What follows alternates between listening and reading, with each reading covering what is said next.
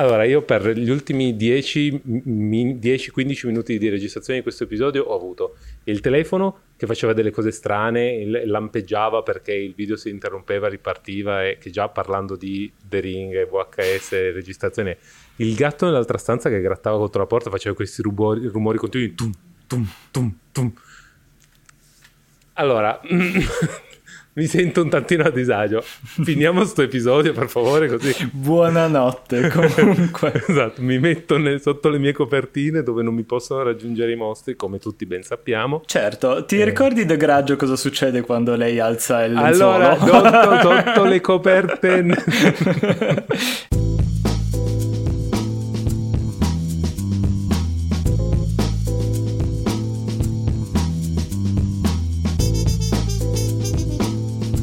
Solo per quelli che guarderanno il video di questo podcast metteremo delle immagini subliminali che poi li, li porteranno a una morte certo. molto dolorosa e orribile entro sette giorni.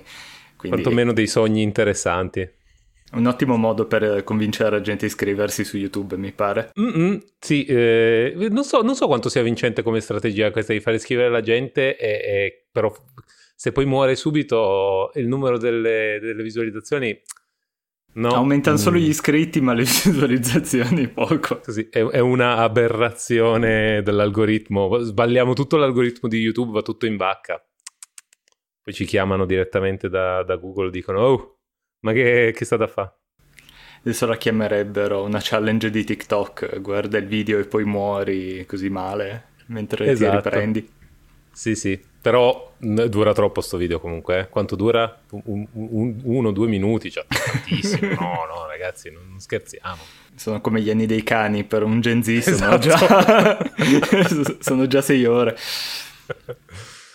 Bene. Comunque, benvenuti a tutti a questo episodio di Matinè, un podcast di cinema e overthinking. Eh, questa settimana dedicato a The Ring film horror del 2002 diretto da Gore Verbinski basato su un eh, film eh, giapponese intitolato Ringu. Ah, o oh, forse Ring il film però poi eh, a sua volta basato su un romanzo giapponese intitolato Ringu credo che fosse più o meno questo Comunque, mm, film giapponese basato sì, su romanzo. Nel senso che in verità è Ring, ma loro lo pronunciano Ringu perché esatto. insomma, non siamo solo noi ad avere la pronuncia maccheronica dell'inglese, quindi Esatto. E Gore, Gore Verbinski ha diretto anche Rango. Con- coincidenze? Manca solo, lo... però... Manca solo lo spot della Ringo e siamo a posto. Comunque, ehi, ehi.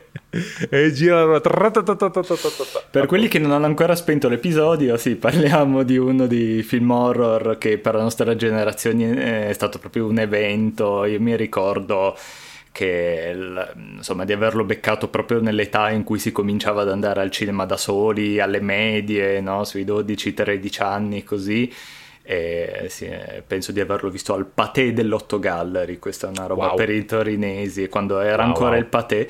E, ehm, e, ed è stato uno di quei film che tra l'altro eh, insomma io almeno ho avuto la fortuna di vedere prima di Scary Movie che, perché Scary Movie 3 è uno di quei film che ha rovinato un sacco di eh, la visione di un sacco di franchise degli horror dei de fine anni 90 e inizio 2000 fra cui questo perché Scary Movie 3 che tra l'altro è anche il più bello della serie perché è quello diretto dagli Zucker che sono quelli dell'aereo mm-hmm. più pazzo del mondo della pallottola spuntata ce l'hanno rovinato per sempre, però Cindy la TV mi perde acqua, eh. ormai eh. insomma ne, ne, valsa la pena, dai.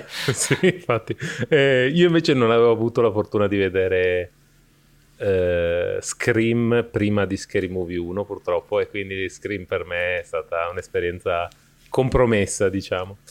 Eh, sì, io mi ricordo che per me Blair Witch Project era stato troppo presto io non, non, ero ancora dietro abbastanza, soprattutto no, anche per me è stato... Infatti il 99 ancora erano quelli, non avevamo l'età per andare al cinema da soli o sicuramente non per vedere quel tipo di film. Però oh, questo film che lo segue di pochi anni in realtà eh, non è immune dal, dal, dal, dalle influenze eh, del Blair Witch Project, magari non tanto come in questioni di stile cinematografico quanto come eh, esistenza nello zeitgeist culturale, nel senso che se Blair Witch Project era proprio esagerato, come abbiamo detto nell'episodio dedicato, in cui, eh, per cui il, il, film era quasi una mezza leggenda metropolitana, è vero, non è vero, ci avevano marciato sopra, avevano fatto tutta una campagna di marketing fatta apposta.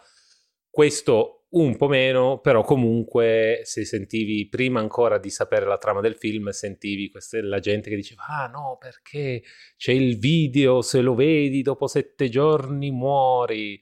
E sembrava basato su, ovviamente era esagerato e sovrannaturale, però eh, sem- veniva un po' venduto anche come leggenda metropolitana e, anche la campagna di marketing non, non, si è risparmiata da questo punto di vista, poi magari citiamo un paio di cose. Eh, però sì, sicuramente se ne era parlato parecchio quando era uscito e, e aveva fatto un po' di impressione e io mi ricordo distintamente che è stato uno, come parte della campagna di marketing, cioè era, è stato uno dei primi eh, scherzi online a cui sono stato sottoposto perché eh, c'era questa, questo servizio gratuito tra l'altro in cui tu potevi andare a un sito internet, andavi, inserivi il numero di telefono e l'email di un tuo amico, arri- a questo amico arrivava via mail il video da vedere, quando lui cliccava sul link partiva il video e alla fine del video facevano partire una telefonata sul suo numero di telefono. Era, questa cosa era devastante. Cioè ovviamente squillava, faceva solo un paio di squilli e poi finiva lì però il fatto che, sapendo ovviamente tutto il, il, la, la, mitologia di questa cosa, il fatto che tu ti guardavi il video sul PC e poi ti squillava il telefono sulla scrivania, anzi il telefono fisso perché mi sa che allora forse, forse qualche cellulare già ce l'avevamo, però vabbè. Comunque, eh, una certa impressione, devo dire. Non era, era un livello di parche, tecnologia nel marketing ancora non tanto nota, ecco. Sì, tra l'altro è una di quelle cose per cui adesso le associazioni consumatori ti farebbero il culo a strisce, che uno mette il numero di telefono di una persona a caso e gli fanno, non che uno sì, sì. adesso si sprechino le telefonate di telemarketing, però insomma, proprio così sì, palese, insomma. Sì, sì, sì, sì vedi il video e dopo pochi secondi arriva, squilla il telefono e perché ti vogliono dire che hai cambiata la tua offerta la fornitura energia, se lei è ancora al mercato libero, questo no, vabbè, lasciamo stare. Comunque, facciamo un riassuntino. Il film si apre con due classiche adolescenti americane che vanno a dormire l'una a casa dell'altra con i genitori assenti e, e, cominciano a parlare anche di una leggenda metropolitana, di una cassetta che se la guardi dopo una settimana muori e questa settimana viene, eh, questo conto alla rovescia viene preannunciato da una telefonata appunto alla fine della, della visione di questo filmato. Eh, casualmente una delle due dichiara di aver visto esattamente quella cassetta esattamente una settimana prima e quindi dopo una serie di, di, di falsi spaventi eh, la ragazza viene uccisa effettivamente da, da un'entità non meglio specificata e l'altra non si sa bene che, che fine faccia però insomma lo scopriremo più avanti e, ehm, ci spostiamo al funerale di, di, una delle due ragazze dove conosciamo la nostra protagonista che è Rachel, che è interpretata da Naomi Watts, che è la zia di questa ragazza, che sotto eh, richiesta della, di sua sorella, cioè della madre della vittima, comincia a indagare, lei è una giornalista di Seattle, comincia a indagare su, su, insomma, su, questa morte assolutamente inspiegabile perché viene detto più o meno che lei muore di paura, di crepacuore, insomma una cosa abbastanza eh, inspiegabile. E lei appunto comincia a indagare, ricostruisce un po' gli ultimi spostamenti della ragazza, scopre che in verità non solo lei ma anche alcuni suoi amici eh, sono morti nello stesso momento eh, anche se in posti diversi e tutti quanti pare abbiano visto questa videocassetta in un motel. Eh, lei recupera il nastro, lo vede, vede che sono tutta una serie di immagini eh, molto ehm, inquietanti, ordinarie, però eh, comunque eh, sicuramente de- d'effetto, abbiamo insomma delle, delle scale, degli insetti, un faro, una donna che si pettina e poi una specie di cerchio che insomma non, non, si capisce bene che cosa sia. Lei riesce a identificare questo faro, comunque insomma dopo tutta una serie di indagini eh, risale alla, alla storia di, di, una famiglia di, di allevatori di cavalli eh, un uomo e una donna che adottano una bambina di nome Samara che mh, viene detto ha dei poteri mentali sostanzialmente. Lei anche ehm, praticamente una bambina che riesce con la, con la, forza del pensiero a imprimere immagini sia nella mente delle persone che poi sugli oggetti. Infatti viene scoperto che questa cassetta in verità non, non sono filmati veri ma sono proprio immagini che, che la bambina riesce a imprimere con la mente la bambina praticamente viene uccisa dalla madre perché insomma porta all'impazzimento eh, prima dei cavalli e poi della, della, mm. madre stessa. Lei riesce a, a ritrovare eh, il, il, luogo della, della, morte della bambina, buttata in un pozzo ancora viva per sette giorni e da qua si va a riscoprire qual è il motivo della, della settimana di, di attesa però nel frattempo c'è un conto alla rovescia perché lei ovviamente avendo visto la cassetta, poi l'ha vista anche suo, mar- il suo ex marito e anche suo figlio, sono tutti praticamente condannati a morte. Eh, lei riesce, eh, crede di, di, insomma, di, di scampare eh, liberando lo spirito di questa bambina, però twist finale, la bambina era effettivamente malvagia e liberarla non serve a niente, l'unico modo che, sal- che, ha per salvarsi è quello di praticamente fare un duplicato della, della cassetta e mandare questa maledizione eh, in giro per il mondo e perpetrare questo circolo appunto di, di violenza e di, di vendetta di, di, questa bambina eh, malvagia. Sì, eh, sì, più o, meno, più o meno questo è uno dei mm, esem- primi esempi così eclatantemente popolari di successo del filone horror uh, del, delle maledizioni, perché poi dopo che questo ha avuto successo ce n'è stato tutto un certo numero, dai più ai meno riusciti, diciamo. Eh, e sicuramente ce ne saranno stati anche prima, però questo qui è stato proprio forse il primo ad aver avuto un, un, un successo così grosso. È appunto il remake di un film giapponese eh, con un, uh, che già aveva un budget decisamente maggiore dell'originale giapponese, eh, che era del 98 mi pare. Mm-hmm. Eh, e e ha fatto un gran bel risultato al botteghino. Hanno, hanno fatto prima una release abbastanza ridotta eh, verso ottobre per poi fare una release completa su Halloween in, in, modo che per Halloween ci fosse già un po' la no, ci fosse stato un po' di tam tam di passaparola eh, su questo film e la gente l'ha andato a vedere e effettivamente ha fatto, ha fatto un po' il botto e ehm, che dire non me lo ricordavo benissimo, cioè non me lo ricordavo ma fino a un certo punto. Io mm-hmm. l'avevo visto solo una volta, probabilmente po- non tanto dopo che era uscito, e poi mai più. Eh, non sono tanto il tipo di persona che rivisita spesso gli horror, devo dire, e, ehm, e non, nella mia mente era rimasta molto più impressa il plot twist che la madre l'aveva ammazzata, piuttosto che quanto lei fosse effettivamente maligna o malvagia, che in realtà il film lo lascia intuire, ma fino a un certo punto è un po'... fino alla fine è un po' ambiguo e anche sul finale, cioè sì, lei ha un effetto negativo sulle persone, però sembra anche essere più o meno involontario, è mm-hmm. una, una specie di creatura aliena, tra l'altro per nulla spiegata, questi qui vanno adottano una bambina e non ti viene mai detto da dove arrivava, perché, come. Per carità, ci sta, tanto non è quello il punto.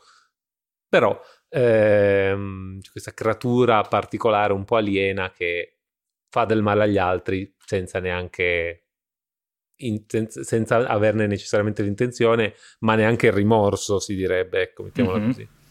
Sì, è un film che si prende abbastanza sul serio, direi, eh, come, come, messa in scena, nel senso che, tanto per cominciare, non è eh, eh, minato da un, da un tipo di comicità che poi colpisce molto gli horror a partire da Scary Movie ad esempio, no comunque anche già da Scream, comunque Scream è già a suo modo no, autoconsapevole, ironizzante eccetera. Ma anche Nightmare. Questo, esatto, e questo invece si, si prende abbastanza sul serio ed è in realtà girato col senno di poi, sapendo quali sono i plot twist, sapendo quali sono le cose più o meno inquietanti che in realtà c'è, c'è tanta tensione in questo film, ma è stato poi molto stemperato eh, ai fini di avere un rating PG-13, quindi in realtà molta della violenza che av- avrebbero potuto o voluto metterci dentro non l'hanno messa.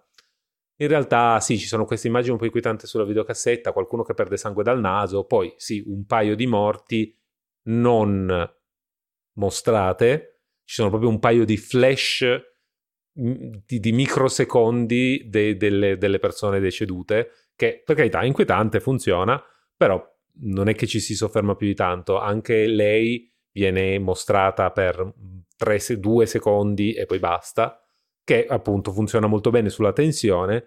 D'altro lato, forse non è un film particola- pieno di jump scare o proprio di spaventi, è più c'è inquietudine, un paio di momenti un po' di tensione un po' più forte che effettivamente dici chissà cosa succede.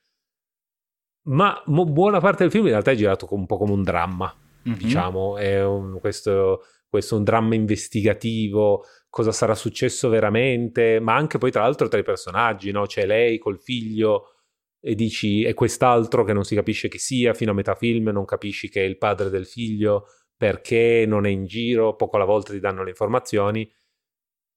Nello stesso modo in cui ti danno queste informazioni, ti danno anche le informazioni sulla bambina, cioè abbiamo più o meno lo stesso livello di drammatizzazione. Quindi è un... Eh, insomma, ha, ha un, un, tono molto particolare.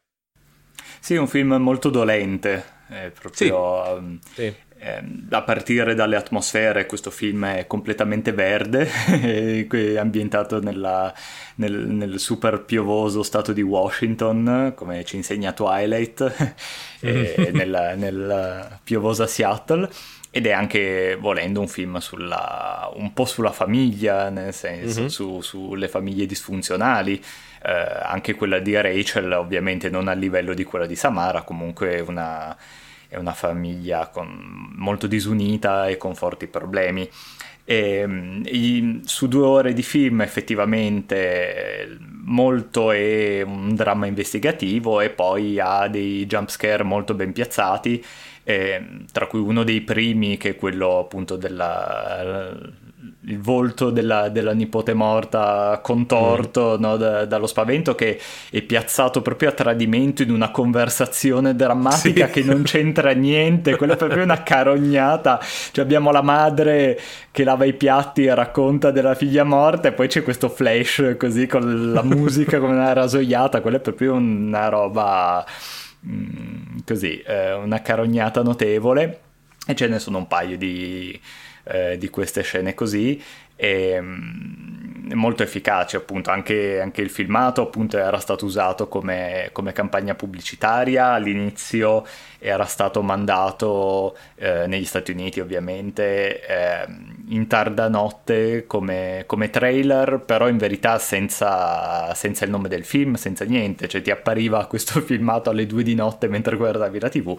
e tu rimanevi così. E, e poi ehm, si era questo lo stesso filmato appunto della cassetta era stato riversato su delle videocassette lasciate poi sulle poltrone dei cinema per gli spettatori di altri film anche qua come campagna di guerriglia marketing che da un lato ti dimostra un po' la, l'immaginazione la cura che c'era eh, in altri tempi sul, anche sul marketing eh, dall'altra sono cose che adesso si è anche un po' smesso di fare, non solo perché costano, cioè vabbè, il marketing costa sempre in ogni caso, sì. e, ehm, però anche perché insomma adesso siamo anche un po' abituati a tutto e non ci farebbe più così strano, oppure o in ogni caso c'è una campagna così dopo due ore, insomma sarebbe stata eh, già debancata, avremmo già scoperto tutti i retroscena, quindi anche un po' anche questo come The Blair Witch Project si, si inseriva bene in un, in un certo periodo dell'internet, eh, insomma, dove era pervasivo ma non troppo, non eravamo ancora così abituati, quindi queste cose funzionavano particolarmente bene. E invece poi a livello anche di, di, influenza post, questo è stato un film, a parte che ha dato un po' il via all'ondata J-horror, perché da qua in poi si è, si è cominciato a fare The Grudge, Dark Water, tutta una serie di, di horror giapponesi che come al solito venivano presi dalla macchina di Hollywood ehm, e un po' americanizzati, rifatti con a volte ambientati in Giappone come The Grudge, a volte ambientati direttamente negli Stati Uniti come questo alla fine. Eh, con un cast eh, semi-hollywoodiano, di, cioè diciamo hollywoodiano però magari di, di, volti o della tv o comunque no, non grandissimi nomi e, e questa cosa è durata per un po' è nata anche in risposta alla profonda crisi dell'horror che insomma ormai c'era da più di dieci anni, insomma, ne abbiamo parlato a più riprese, di cui Scream era già un po' il, ehm, così, un, una satira barra denuncia perché arriviamo dal, dal periodo degli anni 70 che eh, per l'horror americano è quello del grande rinascimento, no? dove nascono Non aprite quella porta, e, ehm, e poi eh, Halloween, e venerdì 13, poi Hellraiser, Nightmare, tutti quelli che conosciamo, che però nel frattempo erano arrivati tutti quanti al numero 6, 7, 8 ed erano diventati un po' delle mm, delle barzellette più che dei film horror. E questo qua è, insomma, è, un, è proprio il, il, primo film che ha dato il calcio d'inizio a questa, a questa nuova ondata che ha tolto un po' il, Hollywood dal pantano che si era messa in questo genere. Sì, come sempre Hollywood appena vede qualcosa che funziona eh, ci si deve buttare a pesce. Eh, Questo qui d'altronde è un film che quando è uscito in formato home video ha venduto 2 milioni di copie solo negli Stati Uniti nelle prime 24 ore, quindi come, quando vedi delle performance così giustamente cerchi di cavalcare l'onda.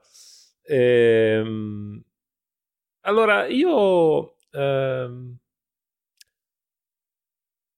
Parliamo, parliamo, parliamo, un attimo del bambino. Oh, parliamo no. di questo.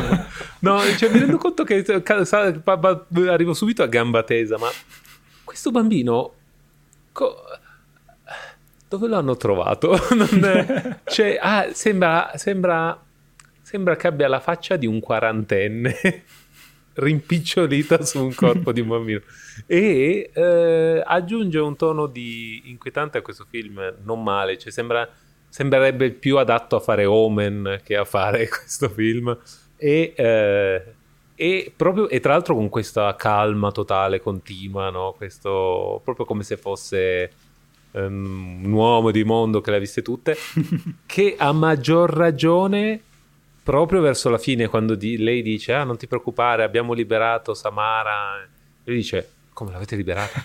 ma, ma, perché? Ma perché l'hai, l'hai aiutata? E c'ha questa faccia scioccata dice oddio a, a, adesso abbiamo fatto la cazzata se il bambino reagisce così che fino ad adesso non ha fatto una piega vuol dire che abbiamo veramente fatto una cazzata quindi dicevamo in altri, facendo altre recensioni bambini più o meno efficaci, non mm-hmm. ci sarà mai più un altro Elijah Osman. Però devo dire che questo qui, nelle, nel messo nel posto giusto, funziona. Eh? Fare questo tipo di cosa... Mm.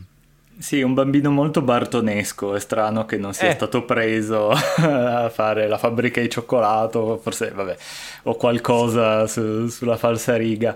E, ehm, sì, poi tra l'altro questo è il classico caso di eh, bambino di merda, dimmele le cose, se no io come faccio a saperle? Cioè, sì. se, se, sapevi che, che, Samara era malvagia potevi dirmelo tipo mezz'ora fa e forse, forse non... Ma, sì, sì, ma questa casa che hai disegnato l'hai vista? No, me l'ha, me l'ha raccontata. Me l'ha, fatta, me l'ha raccontata la bambina. Ah, parli con la bambina? Bene. Buono a sapersi. Okay. Buono, buono a sapersi. Eh, e qui sì. adesso? Questo vabbè, è la lunga tradizione anche qua di, di, bambini inquietanti, appunto da Omen e tutti i vari, insomma. Insomma, questo qua è, è bravo, c'è da dire che fa quello che deve fare così, è un, è un po' il personaggio che, vabbè. Sì. Eh, alcune cose che datano questo film. Allora, questo film, la, la, natura di questo film, ne dobbiamo parlare un attimo, la natura di questo film è molto eh, eh, limitata al momento storico in cui è uscito. Nel senso che il, vero, il, lo, il concetto stesso di beccarsi una maledizione perché hai visto una VHS mm-hmm. è proprio un concetto che eh, il TikToker medio di adesso non può capire solo mm, per, per sentito dire, non, non, lo, non, lo, potrà mai vivere in prima persona.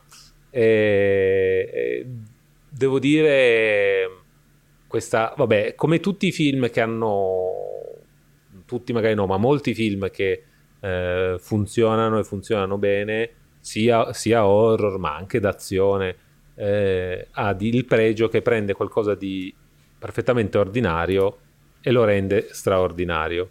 Eh, se era vero di Die Hard, della gente che sta dentro l'ufficio, che è un luogo perfettamente ordinario, e improvvisamente ci sono dentro i terroristi, e subito rende un po' eccitante la situazione, una cosa che faccio tutti i giorni, più pericolo e esplosioni, fico eh, il film horror è una cosa ordinaria che faccio tutti i giorni, più pericolo di morte, terrore. Ehm, e eh, appunto, poi come dicevi tu, proprio in un momento in cui le cose, anche i film li vedevi perché l'amico ti passava la VHS, non è che, mm, che ne sai, sì, ah, devi vedere questo film, uh, me lo vado a cercare su Netflix. No, te lo deve dare in mano qualcuno, se no come fai? E poi e... Sì, qualcuno in casa aveva una VHS senza etichetta sopra che nessuno sapeva cosa contenesse finché non, ah, non la infilavi nel, nel registratore, quindi... Esatto, esattamente. E ehm, quindi sì, è, è abbastanza è intrinsecamente figlio del momento storico in cui è uscito. Eh, a noi fa ancora effetto, a un pubblico più giovane, come non so, eh, pezzo period piece, no? Forse un pochino. Eh, d'altronde Nosferatu è ancora un, eh, un, bel, eh, un, bel, film horror, anche se ovviamente anche quello un pezzo d'epoca. Eh, alcune cose mi hanno un po' infastidito ad esempio questi continui primi piani su questi monitor di computer strapixelati mi, stanno, mi stavano facendo venire il mal di testa. Lei è lì che tutto il tempo che guarda o le, la registrazione o il eh, monitor in cui fa ricerche, queste ricerche fatte su, non mi ricordo, su Google forse, mm-hmm. può essere che fosse già Google, eh, con, con la telecamera zoomata su un pezzo così di schermo che ovviamente intanto così di schermo c'erano forse 10 pixel totali, ehm, fastidiosetto, però eh, d'altronde era come, come, co, come mo, portare questa informazione allo spettatore, eh, così. D'altronde se pensi che è anche così che guardavamo i porno nel 2001, sai, così, altre cose. così e con tanta pazienza. tanta, esatto. tanta pazienza. E con una connessione 56k che ci metteva giusto quei 45 minuti a caricare due minuti. Comunque vabbè, esatto, te, te, li dove, te, li dovevi proprio meditare, comunque devi, devi proprio avere una dedizione notevole. Eh, questa, questa, è una cosa che... Ma basta il nuove generazioni, una cosa, vabbè, basta. Altro che arrivare alla pagina 10 di Pornhub. Comunque, ehm, tra l'altro tutto questo, sì, ehm, riflette anche cioè quello che c'era nel film originale che un po' qua si è perso, riflette le paure sociali del, del, Giappone degli anni 90 che era un po' diviso fra una cultura millenaria che stava venendo soppiantata da un enorme progresso tecnologico perché negli anni 90 il Giappone era in cima al mondo no? da quel punto di vista, però aveva questo grosso contrasto interno con questo stile di vita che stava cambiando rapidamente e come al solito appunto l'horror anche se non se lo eh, magari mette come punto principale spesso funziona bene proprio perché riflette lo stato d'animo e le paure di, di un'epoca, di una generazione, di un, di un contesto culturale. E, ehm, ci sono, sì, poi appunto molte cose che lo datano, e anche a livello registico. E, ad esempio, vabbè, qua comunque si, si, inserisce in un filone di eh, montaggio un po' cinetico, molto videoclipparo, così, però anche il fatto che alcuni jumpscare eh, siano strettamente collegati alla natura stessa del video, quello del, appunto del nastro che magari lo mandi avanti, lo mandi indietro veloce, quindi Samara si muove veloce, oppure salta il, il nastro e quindi no, lei in un momento in un posto e quello dopo è già sì. è due metri avanti. O lo metti e... in pausa e la mosca si muove lo stesso. Esatto, queste cose qua funzionano molto bene e, ehm, ed è vero che manca un po' una cosa del genere per, la, per l'horror attuale, perché se è vero che adesso ci sono tanti film eh, tipo Slenderman, Unfriended, che usano un po' le nuove tecnologie, magari appunto hai... Eh, non hai il, la videocassetta, però è il video che ti viene mandato in allegato, insomma, su, su Skype o da qualche altra parte. Però un sacco di eh, proprio eh,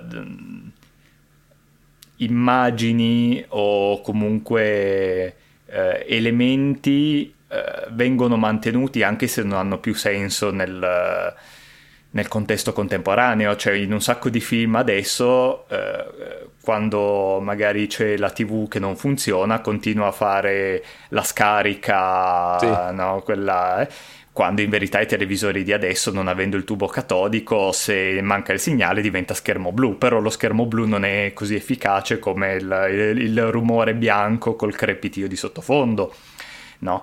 E, e, i cellulari casualmente quando servono non prendono mai, no? quindi alla fine eh, si fanno tutta una serie di cose per riportarci comunque in, uh, in come dire, in un contesto in cui la tecnologia non può essere di nessun aiuto. In quanti film contemporanei continuano a fare le ricerche in biblioteca quanto, quando basterebbe un telefono? Sì. Però la, la, scena, la scena, non so, di, di andare a spolverare vecchi libri eh, funziona molto meglio di uno che va su Google a cercare lupi mannari. Mm, mm-hmm. Chissà come sono sì. fatti. E, ehm, insomma, non siamo ancora riusciti a creare una nuova estetica per, per, i tempi moderni e questa è una roba molto interessante. Quindi, da un lato, questo film è sicuramente datato, dall'altro, ci sono molti elementi che, che perdurano ancora adesso, senza parlare poi comunque della, della ragazza tipo Samara che da Rec in poi o qualunque film di possessione successivo c'è una ragazza in un angolo con i capelli davanti alla faccia sul, sul genere Sadako Samara. Sì, sì, sì. Eh, a proposito di, di, questa cosa che stavi dicendo della, della commistione, tecnologia o vecchio stile, eh, la serie di Buffy era riuscita a fare delle cose molto carine con eh, il, il, mago del computer insieme al bibliotecario, questa strana commistione che scansionavano i vecchi tomi di saggezza millenaria e poi ah, tipo c'era un episodio in cui per il semplice fatto che scansionavano la pagina uh, di un, di un Uh, di una evocazione, di un rito di evocazione di un demone, lo evocavano perché era come se l'avessero letta, tra virgolette, una roba carina, proprio insomma un po', un po creativo, diciamo. Mm-hmm. Ehm, sì, eh, l- sì, è proprio. Non so, sarebbe, sarei molto curioso di vedere qualcuno, se qualcuno potesse riuscire a legare il rapporto che c'è con la tecnologia adesso con un formato di horror vero, più tradizionale, diciamo. Eh, mi sembra molto difficile perché fino ancora con le VHS era ancora un po'... questo livello di tecnologia era un po' certo assolutamente quotidiano, però anche un po' alieno e sconosciuto, no? C'era questo oggetto misterioso che era il videoregistratore e una persona in casa sapeva come farlo funzionare per registrare, tutti gli altri si fidavano e, e ogni tanto smette, le cose smettevano di funzionare, non sapevi com- come mai, prendevi le cartucce Nintendo 64 e ci soffiavi dentro, serviva qualcosa, non si sa, però la leggenda vuole che se ci soffi dentro, no? Era un po' così. Mentre invece adesso ormai il rapporto con la tecnologia è completamente simbiotico, la gente ci fa un affidamento totale e se poco poco WhatsApp smette di funzionare per, per tre ore tutti danno di matto e, e, ovviamente si presta molto meglio ad altre cose, ad esempio cose molto più legate, stili trame molto più legate alla fantascienza, sulla dipendenza dalla tecnologia, sul fatto che, che ne so, il, se, se, la tecnologia non ti, non ti, viene incontro ma ti, ti, viene da ostacolo, come fai? Però appunto non è più tanto horror, molto, si presta molto più alla fantascienza eh, voglio dire Black Mirror, va bene, cioè questo, eh, certo. cioè, ci, hanno, ci, hanno, fatto una testa così negli ultimi 5-6 anni. Eh, non lo so, sarebbe, sarebbe interessante vedere un, una reinterpretazione un po', un po diversa, però no, no, io non la saprei fare, quindi non mi posso lamentare. Ecco. Un'altra cosa particolare della regia di questo film è il, il video stesso cioè il video della maledizione. E come dire, è abbastanza blando, nel senso che mm-hmm. sì, cose inquietanti, donne rispe- nello specchio, movimenti che sembrano al contrario oppure velocizzati, ok, va bene, tutto un paio di immagini di unghie che si spezzano che fa sempre un po' senso, va benissimo, insetti, però sembra più un film di Ingmar Bergman che un... no, c'è questo stile un po' est europeo, strano. Anche un po' Ancient Andalou, quelle cose. Esatto, così. no, molto... Non lo so, algido, no? Molto sì, Molto film sperimentale di esatto. uno studente, sì sì. Esatto. È vero, però è anche divertente, cioè divertente, nel senso è il divertimento della, insomma, dell'investigazione, il fatto che poi molti elementi vengono ricostruiti e si capisce ad esempio che le unghie che si spezzano sono le sue unghie che sì. tentava di, di scappare da, dal pozzo ovviamente arrampicandosi sulle pietre lisce o eh, insomma gli insetti, poi quando anche lei appunto comincia, dopo aver visto la cassetta, comincia ad avere delle visioni e man mano rivede alcuni elementi ed è molto interessante il fatto che il cerchio che si vede, quella è una bella rivelazione, sia in verità l'ultima immagine che, che vede Samara perché è proprio il, il coperchio del pozzo che viene chiuso dalla madre e, e, quindi questo, questo, cerchio è praticamente la, la luce del sole che, che trapela per, per, un attimo dal, dall'apertura. E... Sì, devo dire che mi ha... Sem- allora, adesso non voglio fare quello che rompe le scatole perché sicuramente mm-hmm. tra l'altro poi se, se qual- qualcuno mi può dare torto e dimostrare che ho torto, ma cioè se è un, è un disco di pietra bello grosso, cioè quindi nel momento in cui si sposta su altra pietra, cioè fa, si poggia, beh, fa una bella aderenza direi, no?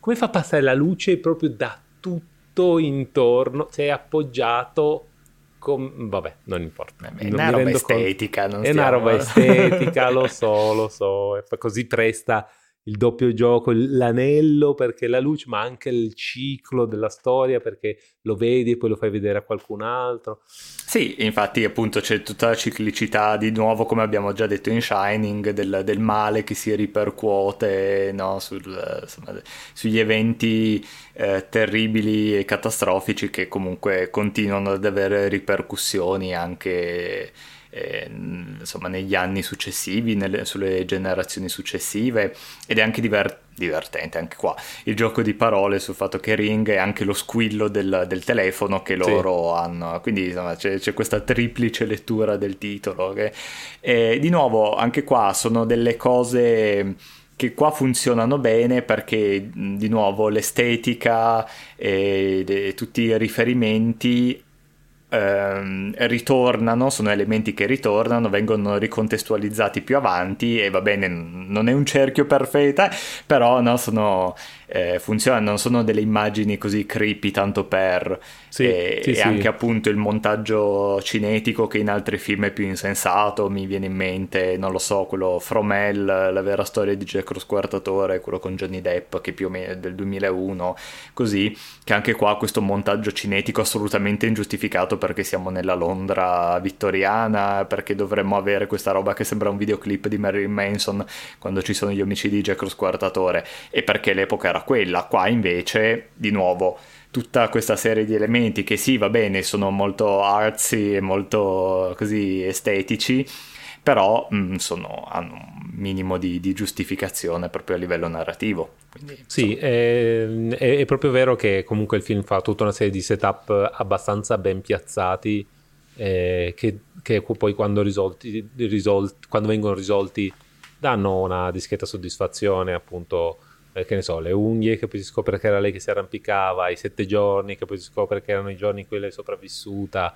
eh, tu, tutti questi elementi eh, magari I non è... I cavalli col... che tornano. Esatto, esatto. Magari non è il colpo di scena alla Shyamalan che ci ha anche un po' rotto le scatole a questo punto, ma è comunque... è anche il fatto che eh, questa specie di morale, se vogliamo, eh, del, che, che la, la, protagonista apprende su eh, le, lei stessa dire come ha potuto la madre di Samara eh, farle del male così eh, il, la, lei è una bambina cercava di esprimersi poi ovviamente si scopre che in un modo o nell'altro era malvagia circa, mm-hmm. o quantomeno, boh, non, è, non, so, a me io continuo ad aver, lasciare rimanermi un po' questa cosa, sì, no, boh, vabbè, ehm, però comunque lei è lei stessa a dire, eh, lei faceva queste cose ma perché magari non sapeva come esprimersi,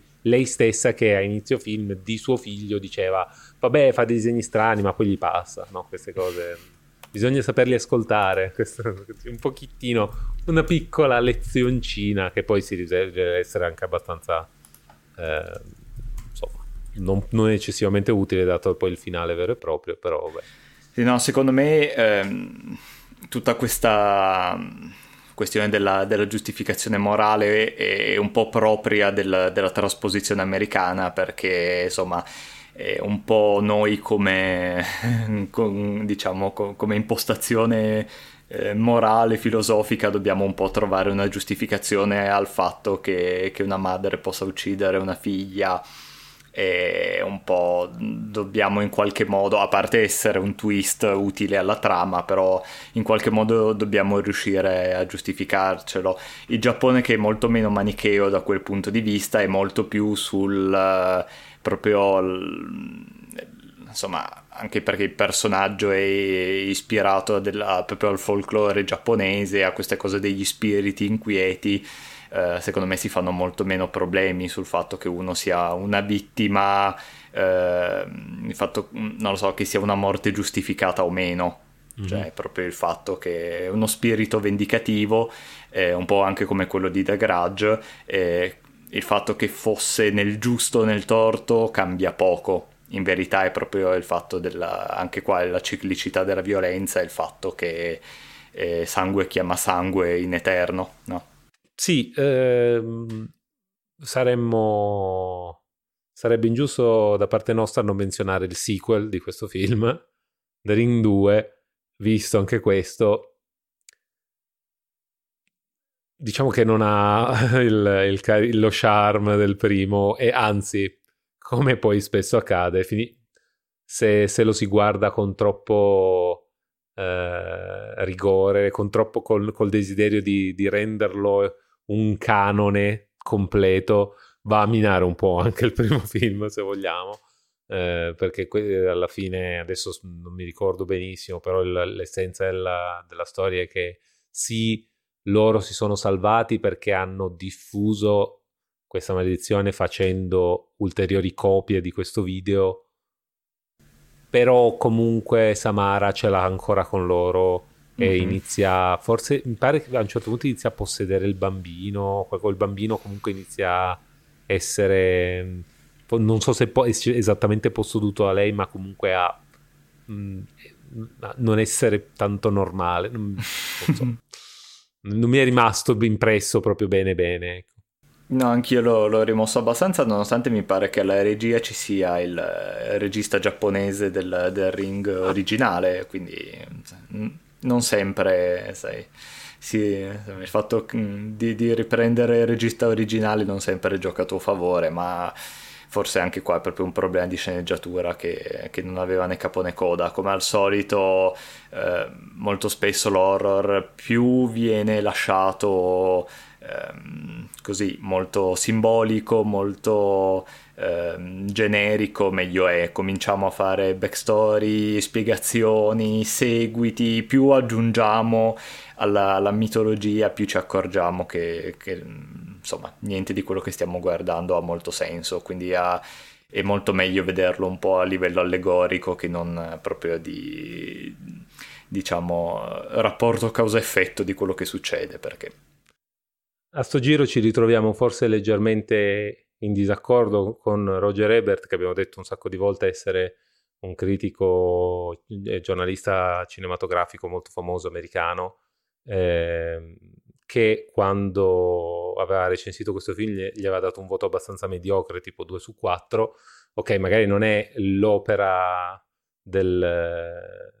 Lo, lo, l'opera ultima horror eh, in generale e forse neanche di quel decennio, però era comunque un film con tante qualità, delle, una trama che funziona, uno stile di regia che è coerente come la trama, con la trama, delle performance abbastanza buone, Naomi Watts secondo me non, non fa una piega in questo, nella sua parte, eh, come si chiama? Brian Cox, quello, il, l'attore che fa il, il, padre di Samara, molto, un casting molto efficace, il bambino l'abbiamo detto assolutamente inquietante, ehm, fun- funziona e tra l'altro per essere un remake tra l'altro mm-hmm. eh, perché tante volte quando queste storie vengono prese rielaborate e eh, eh, c'è il whitewashing signor Daniele problematico eh, spesso vengono un po' insomma annacquate o un po' denaturate e a questo giro hanno comunque mantenuto un livello di qualità secondo me assolutamente decoroso. Ecco. Sì, ehm, diciamo che poi Hollywood ha sempre avuto un po' la fissa di prendere film eh, di, di altre nazionalità e, e, fare dei remake. Eh, non solo con gli horror, eh, appunto anche so, un sacco di commedie francesi mi viene in mente, tipo La cena dei cretini o commedie inglesi come Funeral Party, insomma, questo film comunque ha contribuito, uh, ha dato un po' il calcio d'inizio a un, insomma, una tendenza abbastanza forte nei, nei, primi anni 2000 appunto di rifare un sacco di, di film giapponesi proprio in ottica del successo di questo film. Quindi, come al solito, il primo è stato fatto un po' con, uh, con un po' più di, di, cuore, un po' più di insomma, un po' più di crismi e, e tutti gli altri si sono cominciati a fare perché sì, abbiamo visto che funziona, facciamoli così a macchinetta. E, sì. e, e poi per, per, citare te, se Roger Ebert era così intelligente perché è morto? Eh? eh, eh, allora, se era così intelligente perché è morto? Vabbè. Perché ha visto una eh, cassetta sbagliata. probabilmente sì. Ne ha viste e... tante, quindi le probabilità, se ce n'era una che l'abbia vista lui, ci sono buone probabilità. Sì, sì. E comunque dobbiamo anche ringraziare questo film perché MTV nei primi anni 2000 ha cominciato a mandare tutti i film horror giapponesi, le versioni originali, e faceva sempre la serata horror, mi sono visto tutti i The Grudge, mi sono visto appunto tutti i ring originali e tutti quelli poi eh, sono arrivati un sacco tipo eh, The Call The Dark Water insomma sì. per, per, un decennio buono ne sono arrivati a pacchi e comunque molti di questi soprattutto quelli originali sono, sono molto interessanti perché è un tipo di horror completamente alieno rispetto a, a quello a cui siamo abituati e quindi insomma molto efficace anche solo per il fatto che da noi è stato visto meno volte, quindi un sacco di cose che per loro sono archetipiche, per noi erano delle novità assolute, quindi insomma sono, sono dei film assolutamente da recuperare. Allora, io per gli ultimi 10-15 minuti di registrazione di questo episodio ho avuto il telefono che faceva delle cose strane, lampeggiava perché il video si interrompeva, ripartiva e che già parlando di The Ring VHS registrazione, il gatto nell'altra stanza che grattava contro la porta faceva questi rumori, rumori continui, tum, tum, tum, tum. Allora, mi sento un tantino a disagio. Finiamo questo episodio, per favore, così. Buonanotte, comunque. esatto, mi metto nel, sotto le mie copertine dove non mi possono raggiungere i mostri, come tutti ben sappiamo. Certo, ti eh. ricordi The Graggio cosa succede quando lei alza il lenzuolo? Allora, sotto, sotto le coperte... Parliamo di suggerimenti. Sì. Allora, io eh, a sto giro come consiglio parto dal, dal, mio algoritmo di Netflix che probabilmente è molto diverso dal vostro, dipende da, da, quali sono le vostre visioni, ma a me è apparso in home page eh, la Junji Ito eh, Maniac, questa, questa raccolta di, di corti di, insomma, di animazione giapponese ispirati alle opere di Junji Ito che è un famoso mangaka di seinen, cioè di fumetti per, adu- per, insomma, mm, per, per un pubblico adulto, a tema horror appunto, che orbitano tutti intorno a dei concept molto inquietanti e molto malati che hanno molto a che fare con, eh, diciamo, con l'ossessione personale. E lui è questo autore tra l'altro da uno stile grafico molto minuzioso, con una fantasia creativa eh, decisamente malata, però mm. notevole.